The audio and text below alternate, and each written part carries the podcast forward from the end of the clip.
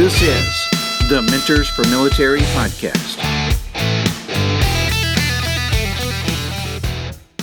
Maybe it'll be good for you, Ian, to, to kind of share with the audience a little bit about your background, your history, and stuff, what you might be doing now, because um, uh, it'll give them a chance to learn a little bit more about you. Sure. Uh, so my name is Ian Strimbeck. I am the uh, owner and founder of uh, Runenation. I spent about four years in the Marine Corps in in infantry capacity. Uh, during those four years, I spent some time overseas. After I left the service in 2010, um, I immediately uh, went into college using my uh, GI Bill. Ended up graduating with my bachelor's in a communi- uh, com- communication major with a concentration uh, in journalism and a minor in psychology.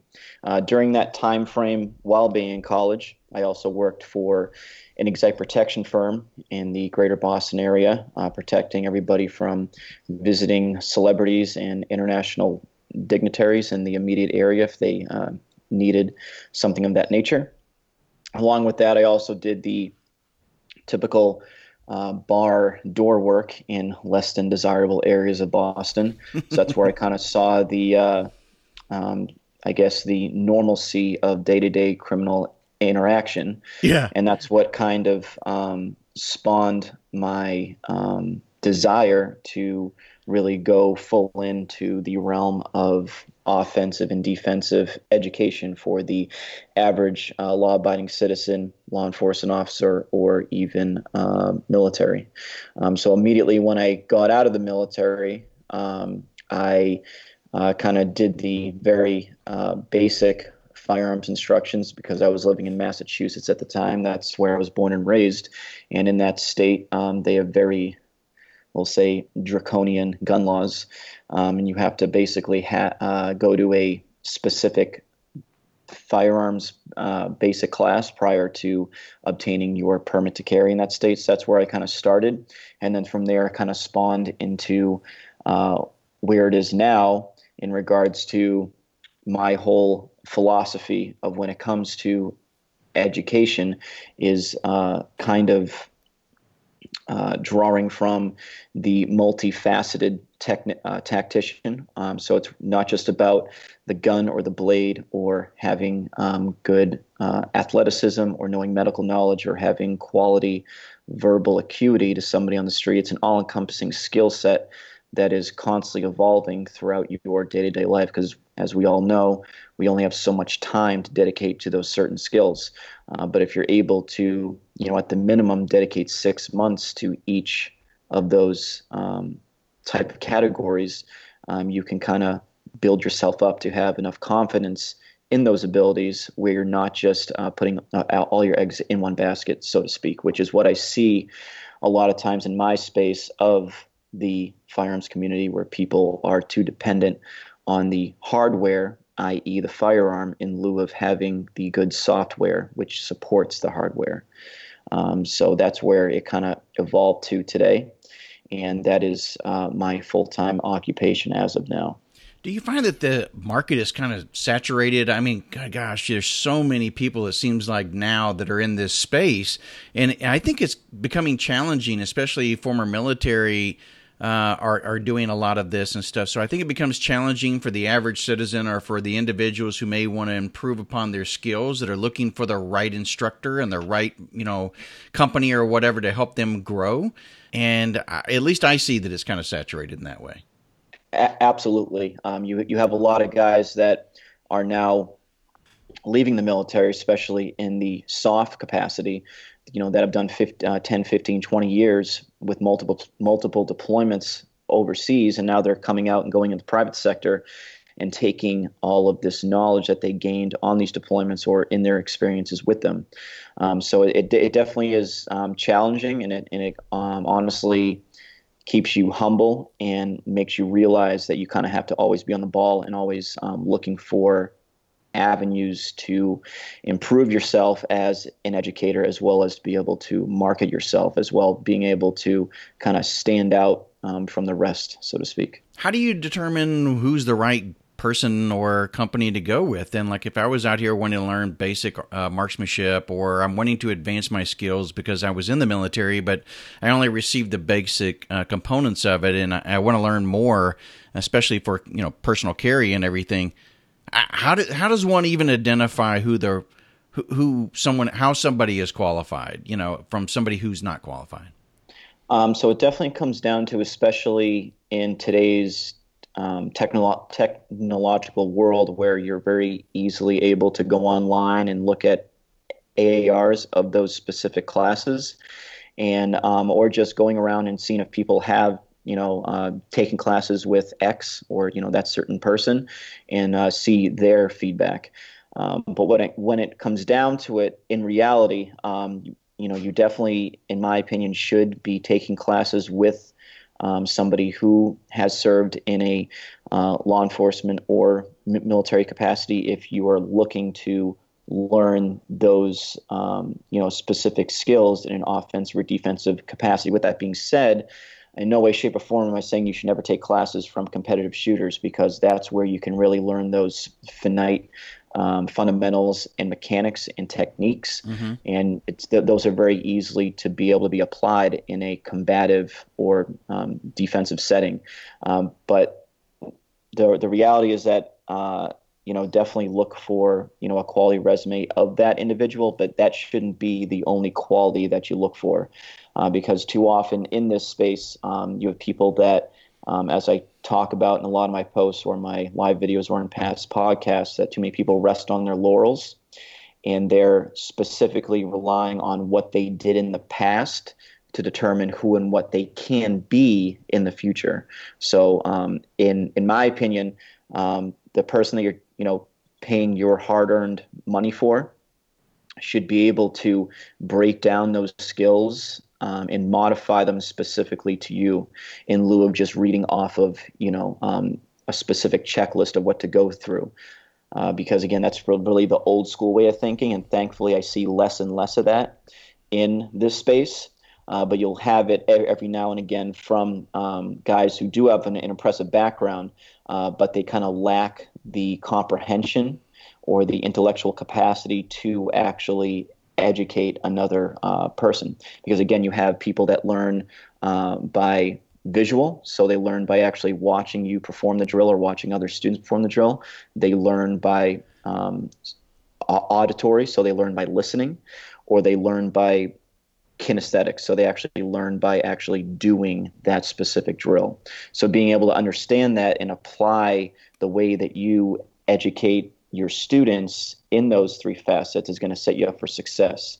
And unfortunately, a lot of guys, you know, that have very well uh, well written backgrounds and have done impressive time overseas in, in those capacities, uh, they may sometimes not be able to break those down. They're, they're very good at performing the drills, uh, but they kind of lack that idea of how to actually um, educate another person, especially in the civilian sector, because a lot of the terminology and a lot of the concepts that uh, they've learned. They, you also have to kind of understand, be able to break it down and modify it for the average law-abiding citizen because they don't know acronyms, they don't know certain terminology. So being able to ch- flip that around and, and modify it for them um, is going to allow you to have that returning customer. Yeah, I can hear a lot of this stuff that you're describing. We share a mutual friend, Drew Estelle from Bear yep, Solutions, who's absolutely. been a podcast host on here and still is whenever he's available.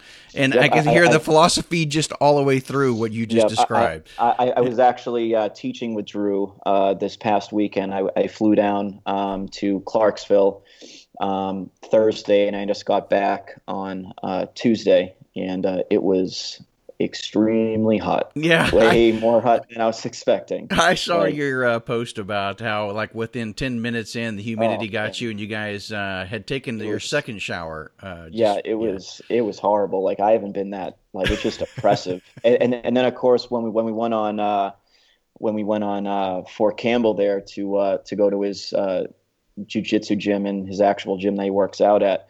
Of course, you know, typical military. None of the eight, the air conditioning works, so that was fun to deal with as well. So not not only is it super oppressive heat, but then you're basically standing in a metal box sweating even more. So oh, that's always love it, love it. Good training, right? Absolutely. The difference here is, Bram, do you get an opportunity over in Australia really to do any um, you know small arms training or uh, go to ranges or anything like that in order to become a little bit more proficient for the average citizen? It's it's you know what I'm listening to all this and, and I'm you know a Mars will be on Mars. It's completely different, completely different environment for us. Um, yeah, there's there's there's none of that.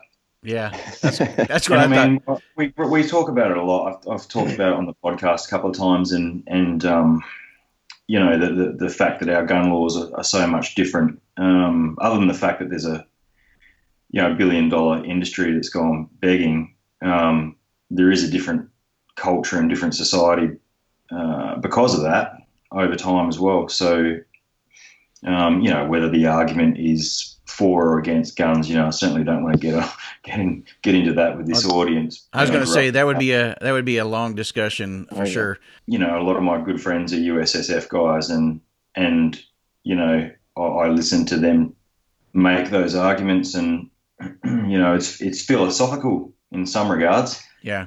Um, and you know, it's a different culture. It's uh, you know, apples and oranges. Um, but I think that uh, you know what you were talking about before, Ian, is you know that that mastery. You know, uh, yeah, I can see that. I can see that some people probably would be a little bit old school in the way they teach, and perhaps aren't. Perhaps they don't take a holistic view of uh, what is to have a mental, um, you know, combat mindset. And certainly, there's some target, you know, shooters out there that I've come across in my life. And I'm a, I was a sniper instructor at one stage, and I've come across some civilian target shooters that are a lot better, you know, a lot better at the discipline than, than what I was. But um, it's when it comes down to everything around planning a mission. You know, maybe maybe in America, you know, just going down to the local 7-Eleven is a mission in some places. Absolutely. You know, planning that mission, having situational awareness, thinking of the second, third order effects of you doing something or not doing something, concealed carry or not, you know, getting out of your car on one side, doing your fives and 25s when you get out, you know, things that we would take for granted that you would do in Afghanistan. There's probably places in America where you'd, where you'd want to advise clients to do that. Um, and I'm sure that's got its place in Australia as well. If you, you know, unfortunately, you're not going to be cruising around with a H&K USP or a Glock. Yeah. As I've kind of learned over the years is that it's very easy to, or not not easy, but it's a lot simpler to apply um, tactics afterwards after those fundamentals and those mechanics are in place. So um, that's why um, a lot of guys that I've come in contact to um, in the SOF community say a lot of times that their units actually send them to um, courses where they're being taught by competitive shooters. Because again, if that baseline or that foundation isn't in place, then all those tactics don't mean anything. Because again, if yeah, it's the foundation, then it's all yeah. crumble. And there's one thing that I've noticed you know, watching watching Instagram uh, posts of guys who've got their own, uh, you know, businesses like yours, and and some of the more top end ones as well. And the one thing that, especially from an SF perspective, that that we teach internally is being able to shoot first, is being able to understand a threat and shoot first. But you don't have that same latitude as a civilian. You, you're not able to you can't draw down on someone just because you suspect they've got a body bomb, you know, or something like that. And it's being able to, it's being able to take, you know, there's a nexus there between actually providing lethal force in a war zone and doing it on a, on a street in a city, um, and being able to train people. You know, you, some due diligence there. You don't want to be training people to, you know, to be going to one extreme. Yeah, it's uh, you know, I, ironically enough, even though with with what I do and the skills that I teach, I honestly hope that you know my, my students, especially law-abiding citizens, will never have to apply those skills and have to deal with the the aftermath uh, of a shooting. Because as we all know, in today's day and age, um, you may you know eventually win in court, but you know it's where civil court is where you're going to get screwed and have to deal with probably a year at the very minimum, going back and forth and pay all those fees and deal with all you know the um, the the headache of dealing with that. So what I also teach is, you know, the pre shooting or if there, or if a shooting doesn't even need to be applied, understanding how criminals work, how they go about to their quote unquote 9 to 5 job. Understanding how to verbalize with that individual on the street that may be approaching you, understanding pre assault cues, or as Drew puts, heuristic cues. So somebody approaches you, are, are, they showing you their palms? Are they scrunching their shoulders up? Are their eyes dilated? Simple things like that. That, again, unfortunately, uh, not only do just people in general um, not take that for an understanding, because again, in today's society, we don't want to get involved with um, altercations in general. Like you see a lot of those uh, world star hip hop videos of people taking videos of fights on their cell phones, and a lot of times you'll just see people like in a Thunderdome circle around this person getting um, assaulted, mm-hmm. and it's mm-hmm. because of this common terminology that's used in psychology. It's called the bystander effect, and that's basically where in an environment such as that, somebody in a, in a group environment, people are expecting somebody else to jump in and do something. But in the end, no one ends up doing anything because everyone's expecting somebody else to do something because they don't want to get involved. They don't want to deal with, again, potentially getting sued or um, dealing with anything of that nature. So instead, they want to remove themselves and just be a viewer, um, however messed up that sounds the bystander effect, I totally get it because in today's society, the first thing we want to do is whip out our iPhone or our phone or whatever and start yep. recording what's going on. So, I mean, I, I could certainly see it too, where you may have one person or two people that's standing there that may both be thinking the same thing about jumping in to try to help this person that's getting beat up or harassed or yep. whatever the case may be. But then they don't know if they're going to fall into the same prey as the person that's getting beat up because no, who's going to then step forward once they step forward to help them out? I mean, you yeah. always want to go into a situation where you know somebody's got your back, somebody's got your six, you're ready to jump into a situation. You know, my buddy standing next to me, I know he'll at least come in there and, and or he'll join me right at that same moment yeah. because we're both th- thinking the same thing. But if that's not there and everybody has the bystander effect, then it just becomes this domino of whatever individuals are beating up the one person. Now it becomes they're beating up two people and nothing changes. Oh, um, one hundred percent. So it also just comes down to just the the confidence or the lack of confidence in your abilities, um, especially in unarmed contexts such as that, um, where I mean, in this day and age, with the you know the prevalence of MMA and jiu-jitsu, it doesn't matter what a guy looks like. You don't know what he can do. Absolutely, and. You know, you know, so I can, I can understand a lot of people being nervous. Yeah, yeah, especially where those those bad guys can very simply go on YouTube and look at those you know simple techniques of, of how to grapple. You don't necessarily have to obviously it's better if you go to a school because you get quality knowledge but it's very easy to take snippets offline and try to replicate that if if, if you are the bad guy. Um, so that's why i harp on so much that uh, utilizing a firearm is just one tiny snippet mm. of that multifaceted skill set because you know I, I, hear a lot in the space that i'm in a lot of you know again it's not so much you know with guys my age but it's more the older culture of people in firearms of you know that they won't travel to this specific state because they can't carry their firearm and in reality i think that's just asinine and silly. The the fact that you don't want to potentially you know enjoy life with you know a, a, vacation or time with your family or friends because you can't carry a gun. I mean that's. What's the odds or percentages that you'll ever have to use that anyway? I mean, it's really small unless you're going to areas that's going to be quite hairy. So, to your point, yeah you know, you got to have more weapons at your arsenal. If you're walking into a combat situation with only one weapon at hand, just at some point you're going to run out of ammunition. You got to know how to do something uh, at the moment that's going to save your life, and and you got to have those life skills, and that's what you're talking about. Something that goes beyond the single point of failure. You know, absolutely, and you know, regardless of what the biased media shows with.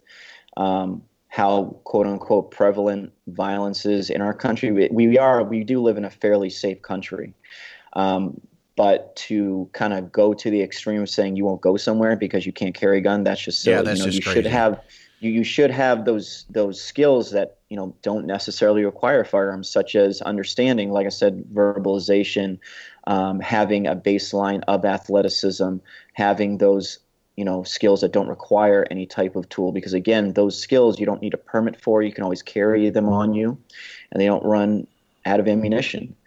But because it's not as quote unquote cool as going to the range and going to a class people don't want to do that because it takes effort. Um, it takes um, obviously more time out of your day to do so.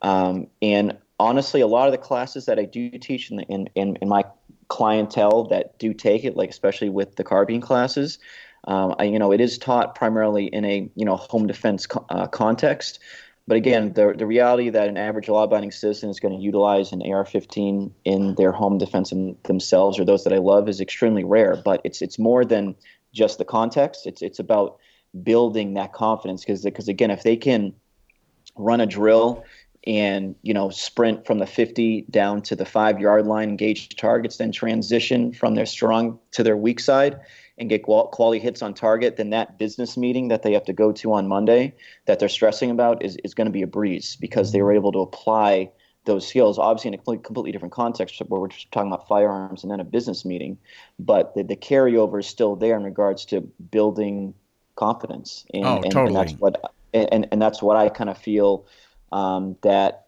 firearms do help in. Uh, obviously, the end goal is, you know, in, for what I teach in the protection of yourself and those you love, or if law enforcement in defense of your partner. Uh, but in the end, it's about building those that confidence. Because because again, if that confidence isn't there, then if you do have to apply those skills in an actual life or death scenario, then it's all null and void. Like a good example of what I use when I do my safety brief first first uh, first few minutes during the class in the morning is I say that if you can't if however you live your job or or uh, live your life if you're not able to you know go in the bathroom and look yourself in the mirror and you know you, you let's say that you do carry and you have your firearm concealed on you if you can't look in the mirror and say you know today is the day that I may have to end someone's life in defense of myself or those that I love, then it's all null and void. You're just carrying an overweight paperweight on your belt that could be potentially used against you because you don't have that heart or that will to continue the fight. And, and I think it goes beyond that too, though. You know, I mean, because uh, I love what you just said there, but the other part of that is in today's society, especially, um, I don't mean to like uh, bring up, you know, the the video games or stuff like that. But it seems like life is not as important as it was in yeah. uh, another period of time. It's just, you know, we we play these things or do these things where um, it it becomes less important. We don't realize the impact of losing your life. You don't get an extra one. You can't go out no. there and you get three of them and you get another chance to go uh, buy a med kit or uh, go get a, another free life by doing something or by just, uh, okay, let me reboot the game and start all over again. You get one life and you're going to take somebody else's life. That's very powerful. Yeah, and uh, should be. You know, and again, I, I explain in my classes that if you know if you're here just to put holes in the in, in the cardboard and get a certificate at, at the end of the day and you know um, make some new friends in the class that's fine. Um, nothing against you but the last thing i want you to do is leave the class and think to yourself or tell your loved ones that you train in a defensive capacity because you're building a false sense of confidence. And in that situation you may potentially um, you know be more of a risk than an asset. Uh, you may uh, again, be like a deer in the headlights if you are defending yourself, or your loved ones or your friends may look to you, you know, as a source of help in that situation. And again, you're going to be more of a liability than anything else. So if you just want to be a gun collector or do competitive shooting, that's awesome. Uh, but I just don't want those same people that if they only want to do that to think that because they do that, it automatically transfers over to being able to defend yourself, your partner, or those that you love, because it's much more than that. You know, it, it, it is very powerful to be able to carry legally a firearm on you that could potentially be used to end another person's life. And for the average law-abiding citizen, you know, um, it's it's a much larger picture. For those of us who have served in, in the military, uh, the transfer over isn't um, as I wouldn't say as big as big of a deal, uh, but there are definitely more things to take into account because obviously overseas in a third world country you have, uh, we'll say, less drastic rules of engagement. Over here in the United States, you know, you're, you know, you're going to have to deal with a whole boatload of legalities after the fact. Like e- even if you are 100% in the right, unfortunately, you are going to be, you know, um, guilty un- until proven innocent in that uh, facet. Obviously, if you're overseas, um, if you, you have the laws those, of um, laws yeah. of armed conflict to to you know to support your decision making process. Absolutely, and yeah. you know you're you're you're not going to have to deal with uh for the most part you're not going to deal with, uh, with with a year you know going back and forth through court. You did what you needed to do, you know, for your the, the survival of yourself or, or your teammates. But over here in the states, it's obviously a completely different thing. But when it comes to actually pulling the trigger, um, uh, again, it's it's a very powerful thing, and you really have to uh, be one hundred percent in the know um, to actually do that. Yeah, as well, you're not going to be walking down the street in uh, you know Los Angeles and shooting someone because they're on a radio either. To take it to the Yeah. other end of the extreme. Yeah. Yeah, you know, yeah. just because they're reporting on you. But um, I, how many people are concealed carrying in the states? What would the numbers be? I I would not know off the off the top of my head, but it is a it, it for for the most part. I, I think there was a article out a few months ago that that was saying that as of recent, um, that it is probably the highest that it has ever been. Um, and and for the most part, like up here where I live in New Hampshire, um, New Hampshire, Vermont, and Maine were all constitutional carry, uh, which New Hampshire recently passed, which means that we don't need a uh, quote unquote uh, concealed license to carry. Yeah, Basically, if you're Georgia is that way, and yeah, uh, Yep. other states, yeah. Yeah, if you're over the age of 21, you can legally walk into a gun store, purchase a, a, a handgun, and conceal it on your person. Which again is Oh well, a no, I take that back. It's not that. I'm sorry, I didn't know you were going down that path. I thought you were saying open carry and concealed carry. There's no difference. It's just carry. So there's carry and there's not carry. But you're talking Uh-huh. about they can just go in, and if they're over 21, there's no hold of three days or anything like that, or no background check. Well, well, I mean, there's there's still like every every gun store still does a NICS background check, which NICS is just the the um, the place that they call to do the actual government background check. So there is still that. It's not like you can just go in and just swipe a, a gun up there. There is still um, legal processes in place to do a proper background check, regardless. But it's kind of a double-edged sword because people kind of take those rights for granted, and they think that because you know their great grandpappy that served in World War II shot uh, showed them some skills when they were you know eight years old uh, in their backyard applies still Yeah, years later. Um, but again, I I personally will never a force somebody into my class because again if their heart isn't there to learn then it's pointless. They're just going to go through the motions and not learn anything. And b I, I'll, I'll never say that you know there should be state mandated training. And the reason for that is the state mandated training that i've seen so far it's very archaic and, and outdated and it doesn't apply at all to what the context is of concealed carrying. Um, so so it is you know, people say, you know, it, it, it's a right, it's a Second Amendment right. It sure, but it's also your responsibility to go out there and and get that training. And Yeah, again, I do understand that we all have busy lives, we have kids, we have families, we have jobs, and all that. But again, if if you're taking um, the time to load up every day and carry on your person concealed and carrying that in defense of yourself or those that you love, then it absolutely should be vital that you're constantly going out Oh, there should be an and. Yeah, Yeah, one hundred percent. You you need you, you need to have that high performance on demand, regardless, um, because again, you're not going to have a warm up set or walk through of the stage, you know, prior to going outside your house. You know, you have to be able to, um, you know, read the situation and being able to adapt and apply those skills in the moment.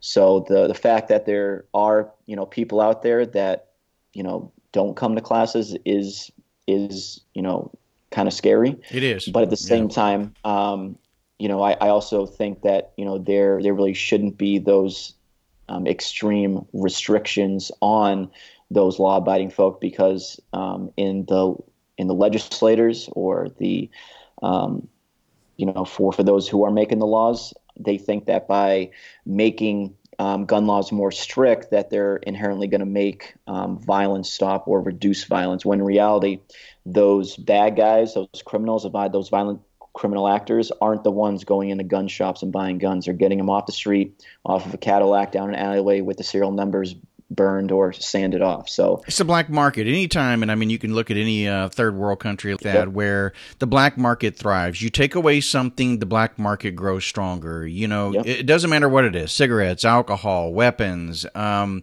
you know, in many cases, that goes back to early conversation about you know the the frequency or the opportunity that may present itself when you go into a different um, state or something of that nature is very small but yet it could mm-hmm. happen the ability for you to know how to use that weapon especially if you're going to carry it is very important and and I kind of want to use this time maybe to to transition over into some of the topics you know that Ian you and I were talking about which is around finding and making sure that you're you're honing your skills whatever it may be whether it's in um, utilizing the skills that you had from the military experience, like you did, and parlaying that into a, a role within the private sector, uh, or you're currently within the military or within the uh, career field within the civilian side, is that you're always trying to improve upon your skill set and never allowing yourself to become very, uh, you know, me- I think you stated it as uh, mediocrity is as a poison, and I think that's that's an important statement in whatever you're doing, and it's part of the concern, especially if we're talking about carry that somebody doesn't just go in and get the basic and doesn't continue improving their skill set and gaining that kind of confidence in whatever they're doing. Yes. Uh, so I feel like regardless of what the context we're talking about, whether we're talking about you know carrying a firearm, whether you're a teacher, whether you're you know a CEO in business, or whether you're in fitness, runner, whatever it is, uh, you should always be striving to improve yourself, always pushing yourself, and always striving to, as it's been said in the past, getting comfortable being uncomfortable. So the minute that we accept kind of medi- uh, mediocrity as a normalcy in our day to day life, is we're ultimately accepting our downfall. And the reason for that is because it's easy. Um, it's really easy to kind of get into that. Um, oh, you know what? I'll, you know, I'll uh, go to the gym tomorrow, or you know what, I'll uh, I'll write up that report tomorrow, or I'll go to the range tomorrow, or um, you know I'll put out that press release tomorrow. Whatever it is, it's it's it's it's a lot easier to put it off than to actually take the time and actually do it. And when it comes down to it, um, yeah, it's it's going to be a struggle. Um, it's going to be hard, but in the end, if you're not constantly pushing yourself, you're not constantly pushing that envelope, you know, past your known plateau, then you will ultimately never know or understand what you are capable of because what we're, we're the, the average lifespan is what 85 years? And we're not really out on our own. We'll say like even in you know, especially my generation like even in your early 20s you're really as far as i'm concerned not, uh, you know out, out on your own. There's a lot of guys that are still um, guys and gals are still living at home in college and they're still going through college. So I would say not probably until your late 20s or even your early 30s you're actually out on your own um, and you know being a productive individual of society. Obviously, there's um, um, you know red herrings for that nature that there are people that are able to leave home at 18 and, and and be productive. So I'm not disregarding that. I'm saying it as an average of a whole. So we only have, you know, about 50 or so years to actually, you know, be able to push ourselves and see what we're capable of. And in, in my mind, the way that I look at life, I don't. I just don't understand a reason why somebody can go through life and um, just be average or just be mediocre. It just to me, it just doesn't make any sense. Um, you should again always be uh, not hurting, but you should always be in constant strife because that's where, as humans, we learn the best. No one did anything great or worthy to be remembered by staying inside their comfort zone. It always happened outside of that where we truly learn the best, as far as I'm concerned.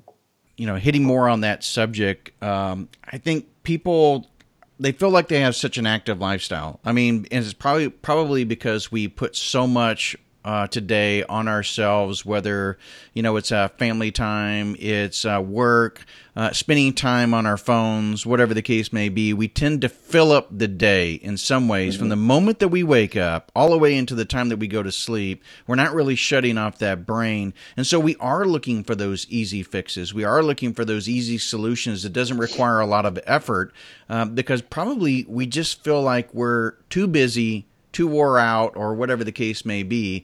And um, I, I, mean, I don't think it matters what the situation is, Ian. It seems like that seems to be the, the problem all along.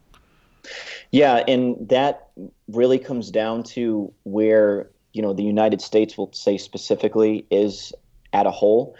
For the most part, you know, we've had many years of fruitfulness, whether it be in our e- economy, more or less. In regards to war, yes, we have been in you know a constant uh, you know war you know since 9/11 and and even before that. But for the most part, you know, there isn't any active civil war in our country. And for the most part, again, regardless of what the biased media says, we are a fairly safe country. So because of that, it's kind of molded us inadvertently into a society thinking that um, where we are in regards to our lifestyle or our day-to-day um, work, what we're doing um, in our minds is enough versus where we've come thousands of years ago or even hundreds of years ago where you know we were fighting off you know the the black plague or we were fighting you know against depression tribes yeah yeah the, uh, uh, the, yeah, the, the, Great Depression, right? Right. Uh, you know, fighting against you know rebel clans and tribes across the open tundra against giant woolly mammoths. Obviously, it's a way extreme, but just where we've come as a species to where we are today, where people you know complain about having cream or milk in their coffee. So we, we we're we're kind of molding ourselves into a very unfortunately um, weak and meager society, and that um, you know for me coming right out of the military. Um, that was definitely a hard hurdle for me to mentally get over uh, because I basically got out two months early of my actual EAS, or for those of you who don't know, it's basically end of active service for the Marine Corps. Uh, so I had about two months of terminal leave saved up. So I got out two months early, and basically I went right into the workforce. I had a family friend whose dad was a firefighter but worked at a construction company on the side. So basically all that summer, I worked for him. Um, you know, humming you know shingles up on tar rooftops, you know, on a nice hot July day, and then immediately that fall. I went right into college. So, you know, a 23 year old freshman in in uh, in in the same room as 17, 18 year olds who have zero um, perspective of the world, and that was again really hard. I, I was I was very um, sour. I was very tarnished for a bit, just because you know, in my eyes, I expect everybody to have those um, same experiences in me. Obviously, as I um, aged and, and, evolved my own mindset, you know, I, I realized that you know, there's no reason that other people have to experience that. It, that wasn't their choice in life, and I shouldn't expect that out of other people. Um, so, in the end, um, not that we shouldn't be happy with where we are at as a society, because again, you know, we're able to basically, for the most part, live uh, safely. You know, be productive people in America.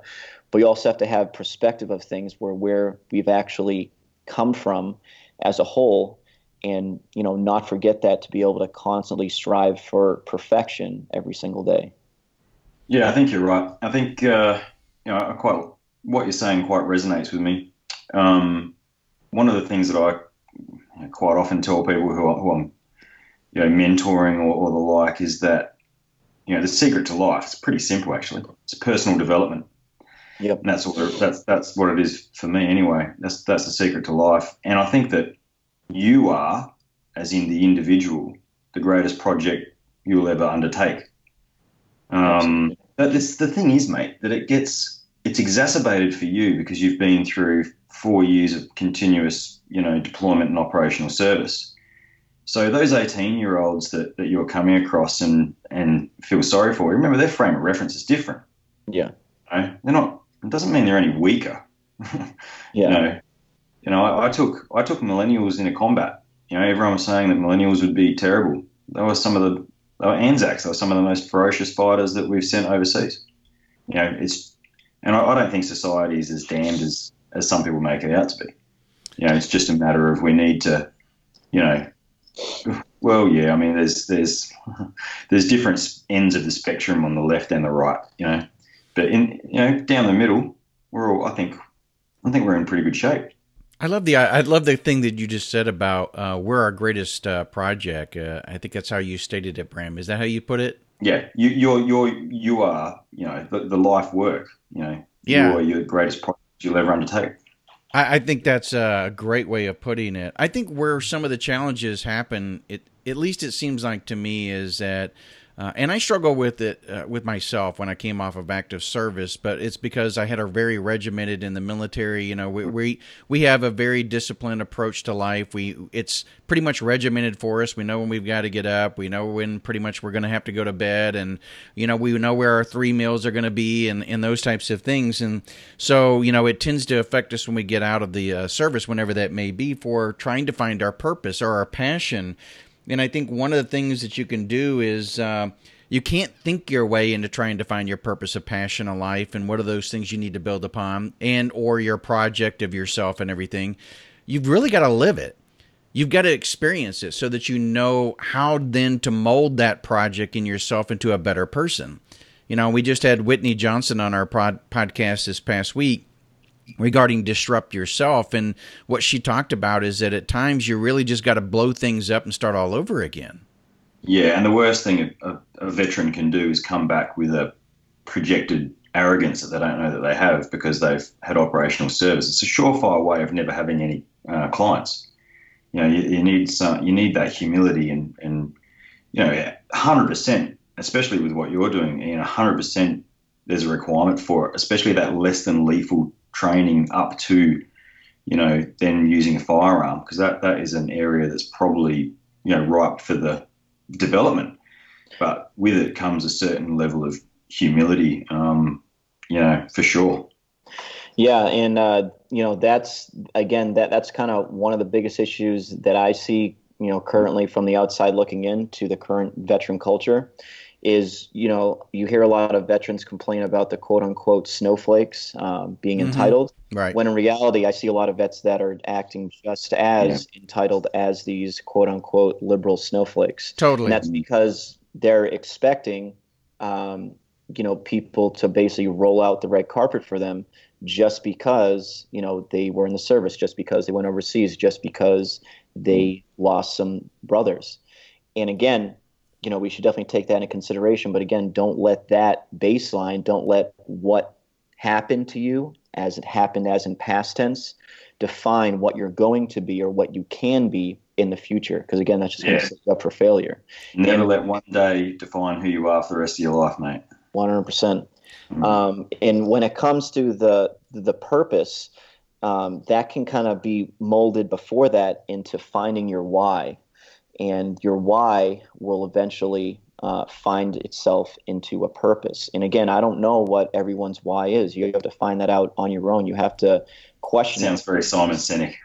Yeah, yeah. You know, I Yeah. think it comes down to a couple basic things, though, doesn't it? It's like what drives you, what energizes you, what are you willing to sacrifice for? You know, when you start getting and thinking about that, and not only that, but who do you want to help, or how do you want to help somebody?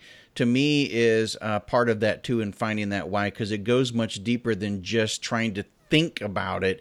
You you've really got to you know go back and uh, not only think about what you've done, but some of those life experiences that you've had to figure out what are those things that you're willing to sacrifice for, and um, how are you trying to benefit others, not just yourself. yeah the, the the actual why should be more than just you know having lot of numbers in your bank account. It should be a in, in my opinion creating some type of legacy that will last long after you're gone something that can affect other people groups of people that again can be passed along from generation to generation. Once you figure out that why the why can build itself into a purpose and once that purpose can build itself into a passion the passion will drive you to success Mm. So Um, many so- people have mentioned about what do you want on your mon- uh, on your uh, your tombstone? What is it that you Yeah. want on your tombstone whenever you leave this earth, or what is it that you want people to say about you, and how is it that you're going to be remembered, or are people going to constantly talk about what you did far after you're gone? Um, that la- actually lives on your legacy. I mean, you think a lot of people within Hollywood, they do these movies and everything else. We may watch a movie that's 50 years old or something and and this is an actor that's been dead for 20 years but his legacy or the thing that he did within that movie or that time and that moment has now lived on forever Um, and in life, we've got to think about it much the same way. I know it sounds kind of hokey, but I mean, it's there's a lot of truth to that. No, um, that's 100% true. Um, too too often, people look immediately at what they're doing, or you know, if they haven't found their purpose yet, um, as to solely a money aspect because they're worried about the aesthetics. Um, and that's more than likely because they really don't have a why. So therefore, they're pouring whatever they have, their their sadness, despair, whatever you want to call it, into these things because they truly don't have a why. They're just going through the motions of their day to day and pawning off, um, you know, their ultimate, you know, in the end, sadness on these things, the cars, the clothing, things that don't necessarily matter. Um, as hokey as it sounds, you know, if I could financially support my family and my kids without, um, you know, charging people money to get the knowledge out there, I would just because I, I believe in my passion so much, just because I believe in, um, you know, people should have those life saving skills. Because as far as I'm concerned, nobody um, should have that ability to take from you what's not theirs, whether it be your life or your things. Well, you know, also, though, you can apply that why question to why are you here at the range? Why is it that you believe that you've got to get this additional training? Uh, and don't assume that people are arriving there because they're wanting to get that skill set to gain that confidence. I think some people just uh, might be coming there for various different reasons. And I wouldn't say not all of them are good, but it's more of do they really understand what they're doing? This is a weapon, you know, yep. and and uh, what it really means when you pull it out of that holster. And uh, that that you have to have, like you said, you've got to be able to stand in the mirror and look at it. I think the same thing applies too when you're standing there and look in the mirror at your life you're, you're getting that self reflection in that moment and realizing what is your why? What are you really doing here? What are you waking up each day? And if you're in that doldrum job that you're just chasing the almighty dollar, like you're talking about, then you haven't had that time yet to look in the mirror to question whether or not this is really what you want to be doing. Yeah. You know yeah. what, Ian? I wonder if one of the aspects to to what you love about what you do is in the creation of hey, we're going to do this scenario. This scenario will lead to this following end state. You'll then go and it might be a you know run down, crawl, observe, aim, fire multiple targets, get up, move to the next thing, put a weapon together, move to the next thing, and then watching the people's reactions on their faces when they finish that successfully. And I'm actually wondering if some of this for you is the creativity of designing that training because because creativity is one of those things that is a lot of our a lot of our ex-service members why.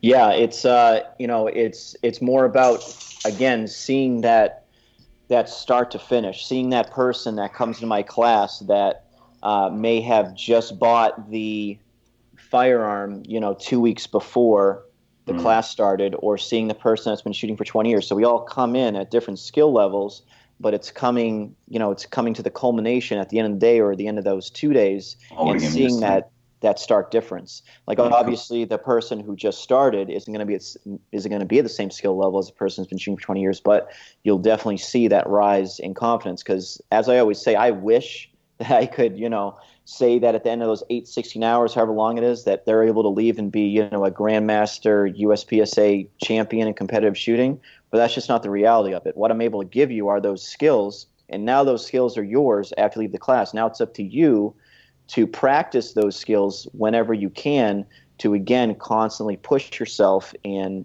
refine and define yourself through those um, various drills. And again, I'm not going to be there to hold your hand to say, um, you know, get to the range. You can do it. It's up to you. They're all adults. They they all have the ability, but it's that will to be able to take that time out of your day and get mm. to the range. And it's also another thing that I'm big on is being able to have the students self-diagnose themselves. Obviously, you know, it's it's it's awesome when they keep coming back to classes.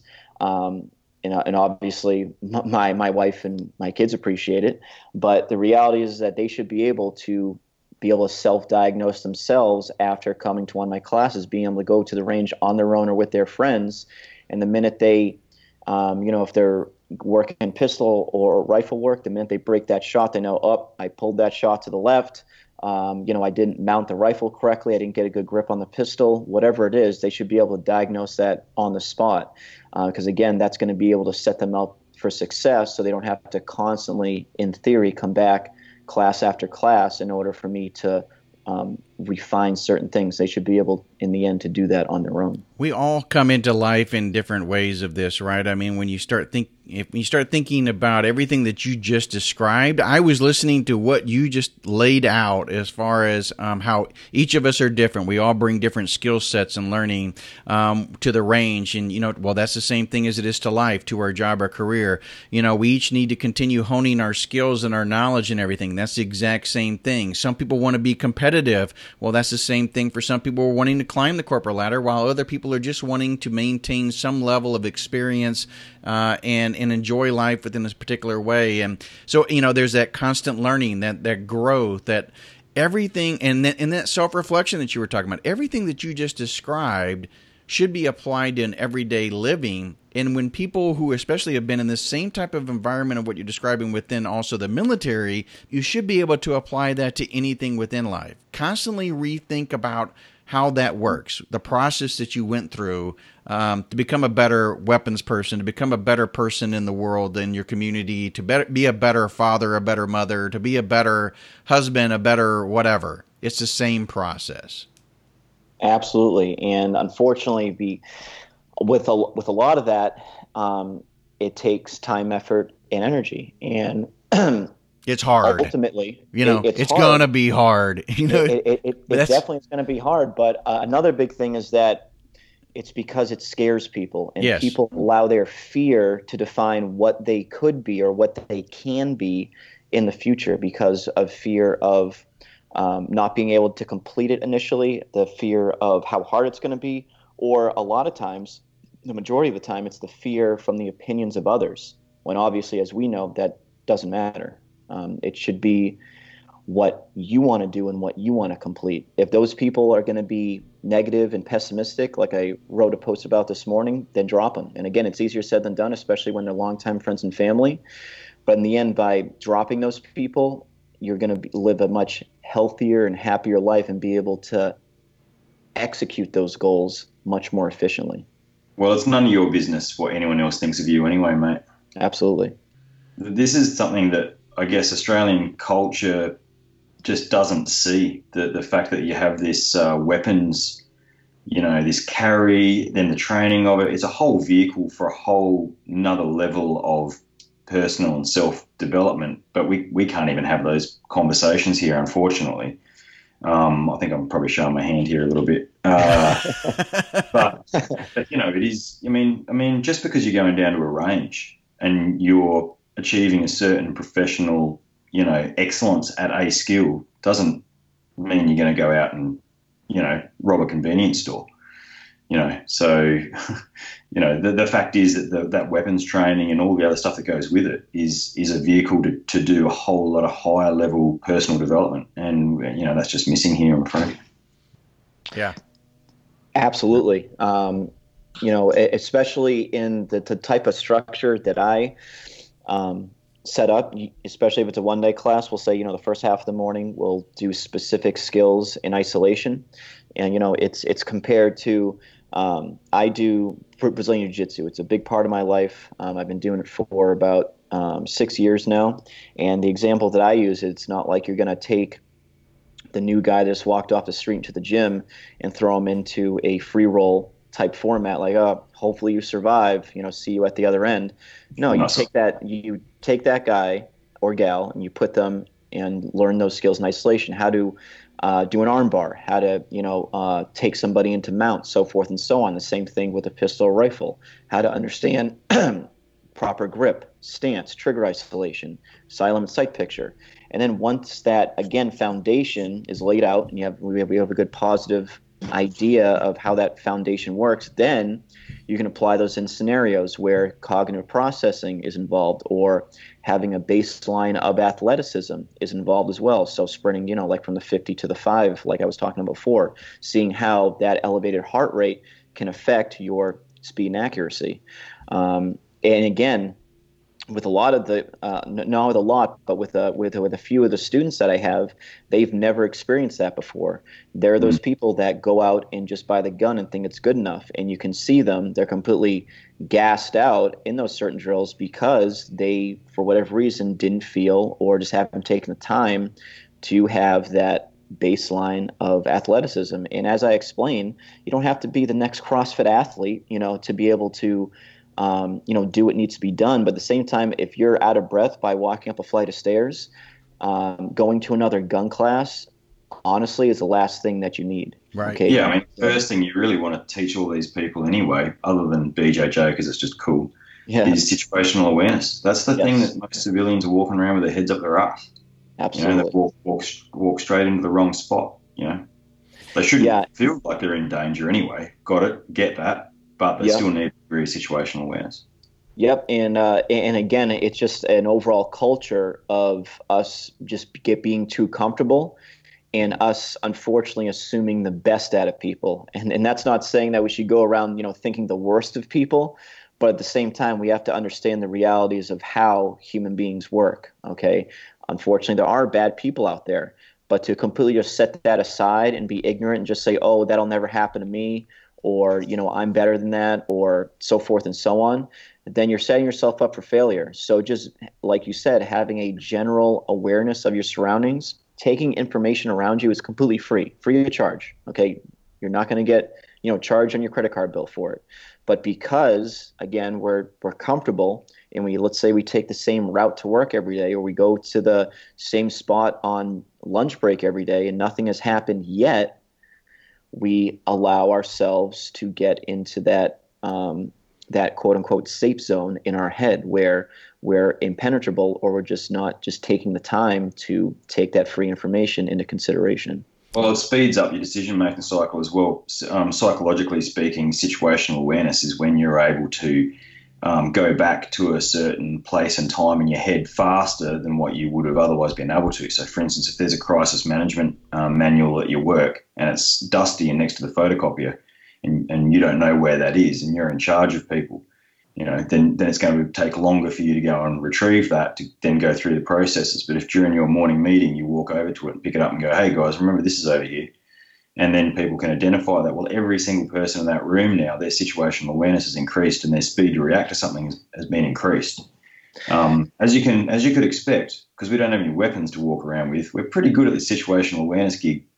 Yeah yeah um, and you know it's it's definitely more like you said about taking in that that information being able to process a lot faster but it's also um, if necessary to get on a somewhat primal level if necessary.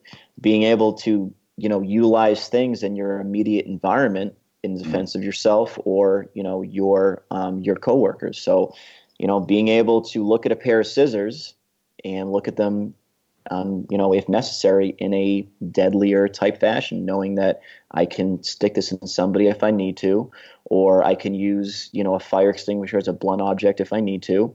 But again, because it's a lot of times that stuff is very primal, and again, as a society, where we think that we're above that, we don't need to go down to that level.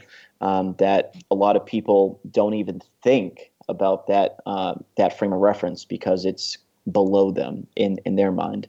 Uh, but again, for those of us who have served in the military, um, you know, that's for the most part kind of natural because, again, um, there are times when you do need to be primal in your own survival. Agreed.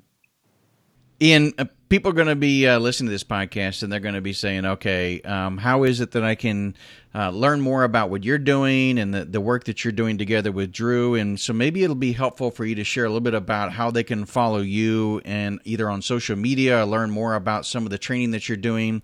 And again, it goes beyond just the uh, the weapons training, a lot of the stuff that you're doing too, and the guidance that you're providing is a lot around mindset development. So I think growth yep. mindset is really huge, and they're going to want to know a little bit more about that. Sure. Um, yeah, so uh, for those of you who uh, do want to follow me um, on social media, I do have an Instagram and a Facebook. Um, I try to be more active on Instagram more than anything else just because I feel like I have a more uh, positive and uh, more positive following on there. So it's just uh, my company, which is Rune Nation LLC. That's R U N E N A T I O N LLC. That's both the same on Facebook and Instagram. My website is the same, runenationllc.com. Um, the email runenationllc at gmail. And um, I am also involved uh, with a collaborative group of experts from varying forms of uh, walks of life whether it be in a SOF capacity, law enforcement, or um, in um, fitness or psychology, and that's at Grayhive, uh, grayhive.com. Uh, we're, like I said, a collaborative group of, of, experts that are just trying to put out good quality information for this community in space. And uh, all that information can be found on there. Uh, when it comes to just um, big thing that I'm on is mindset development because again I, I feel like too too many people rely specifically on the hardware without looking at the software component because obviously you need the software to support it. And um, that's something I personally strive for. Every single day I try to put out you know a positive uh, post at least once a day or, or, at least talk about it through uh, blogs as well uh, because again I feel too many people out there aren't f- um, fully living their life to the utmost potential because they feel that they're stuck in this space, whether we're talking about veterans or even uh, citizens. Uh, they just feel that they're they're kind of stuck in a rut and there's no way um, to get out. And I try to fight that as best as I can uh, through putting out positive messages, uh, because in the end, happiness will drive your success. If you're not happy with what you're doing, uh, then all that money and all the crap that you're buying, it's all null and void. Um, and happiness may mean a, a, pay cut. It may mean downsizing a house. Maybe it may mean getting rid of a car. Um, but if you're not happy with yourself or the way that your life, your family life, your your job life is going, um, then you're going to live, unfortunately, in unfilled life or in unfulfilled life. Um, so by again constantly searching for your why and being able to find your purpose, uh, you will eventually um, find that success. And again, it, it may take time. It's going to take energy. Um, there's going to be some struggles. There's going to be some failures. But again, it's all stuff that will make you better as an individual and make you stronger. Uh, because, as we all know, anybody who created something great um, didn't do it without going through those trials and tribulations. Yeah, wisdom comes from making mistakes. So uh, people absolutely people tend to forget that aspect of it. Ian, appreciate you coming on, man. It's always good to uh, to talk to to friends of friends, and and in this case, uh, you need to next time you see Drew, kick him in the butt because I haven't seen him in quite some time on the podcast, and he needs to get back on here and join us. I will definitely. Thank you for listening to our podcast. You can follow us on Twitter, Instagram, and at Facebook by searching at Mentors, the number four MIL, and please subscribe to our podcast. It's free and it ensures you're the first to hear our latest podcast show. We have several options depending upon your device and we're at iTunes, SoundCloud, at Stitcher, and at TuneIn Radio. Hey everyone, Robert here. I love supporting veteran owned companies, and Mentors for Military recently partnered with Skeleton Optics to offer a 10% discount to our listeners. That's right, 10%. These aren't your regular run of the mill sunglasses, by the way. The frames are handcrafted in Italy with Zeiss Vision lenses. Use the code Mentors for Mill or Mentors the number 4 MIL at skeletonoptics.com and you'll receive your 10% discount automatically at checkout. Hurry up and get on over there to support a veteran owned company.